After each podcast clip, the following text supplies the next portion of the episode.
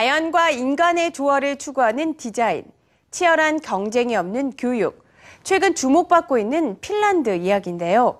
한국의 이런 핀란드 디자인과 생활 방식을 소개하며 그들의 문화와 교육에 대해서 이야기하는 사람이 있습니다.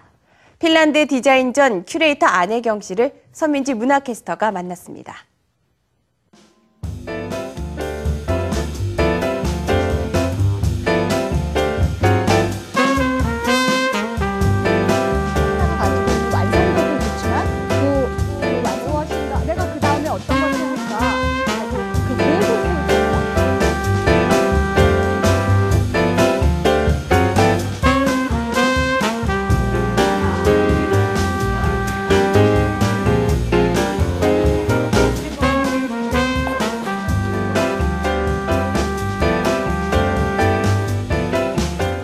보니까요 집도 있고 화장실도 있고 그런데 이 핀란드 디자인전 어떤 전시인가요?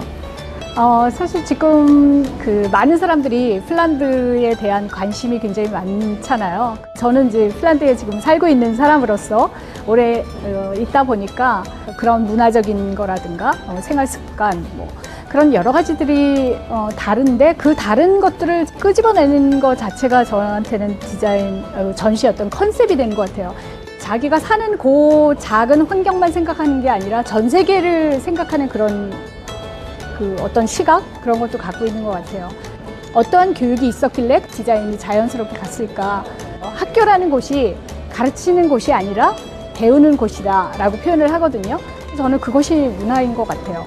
그것이 어떤 오늘날에 있어서의 어떤 개성 있는 어떤 디자인을 발전시키는 어떤 그 근원이 되는 것 같고 선생님 그렇다면 오늘날 우리나라의 교육에는 문제가 좀 많이 있을 수도 있겠네요. 그 한 사람 한 사람의 어떤 그 개별성을 찾아내는 것이 그 본질의 그 사람들이 말하는 그 교육의 본질. 우리는 끊임없이 경쟁을 시키는 교육이잖아요. 뭐 그런 차별들이 저한테는 좀 어색하고 그런 게 조금 없어졌으면 좋겠다 생각이 들어요.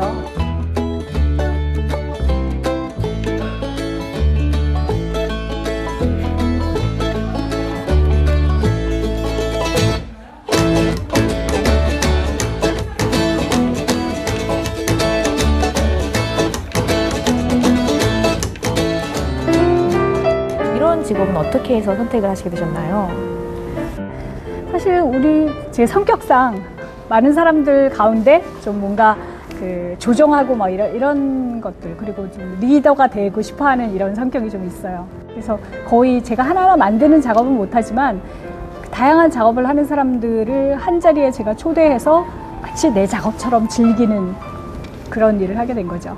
그것이 지금으로서는 저한테는 작품 이상의 어떤 즐거움이 되는 거죠. 가장 기억에 남는 전시가 있다면 들을 한 5년 정도의 리서치를 한 후에 그 핀란드의 그 내셔널 뮤지엄에서 1년 동안 전시를 했어요. 한국을 소개하는 전시.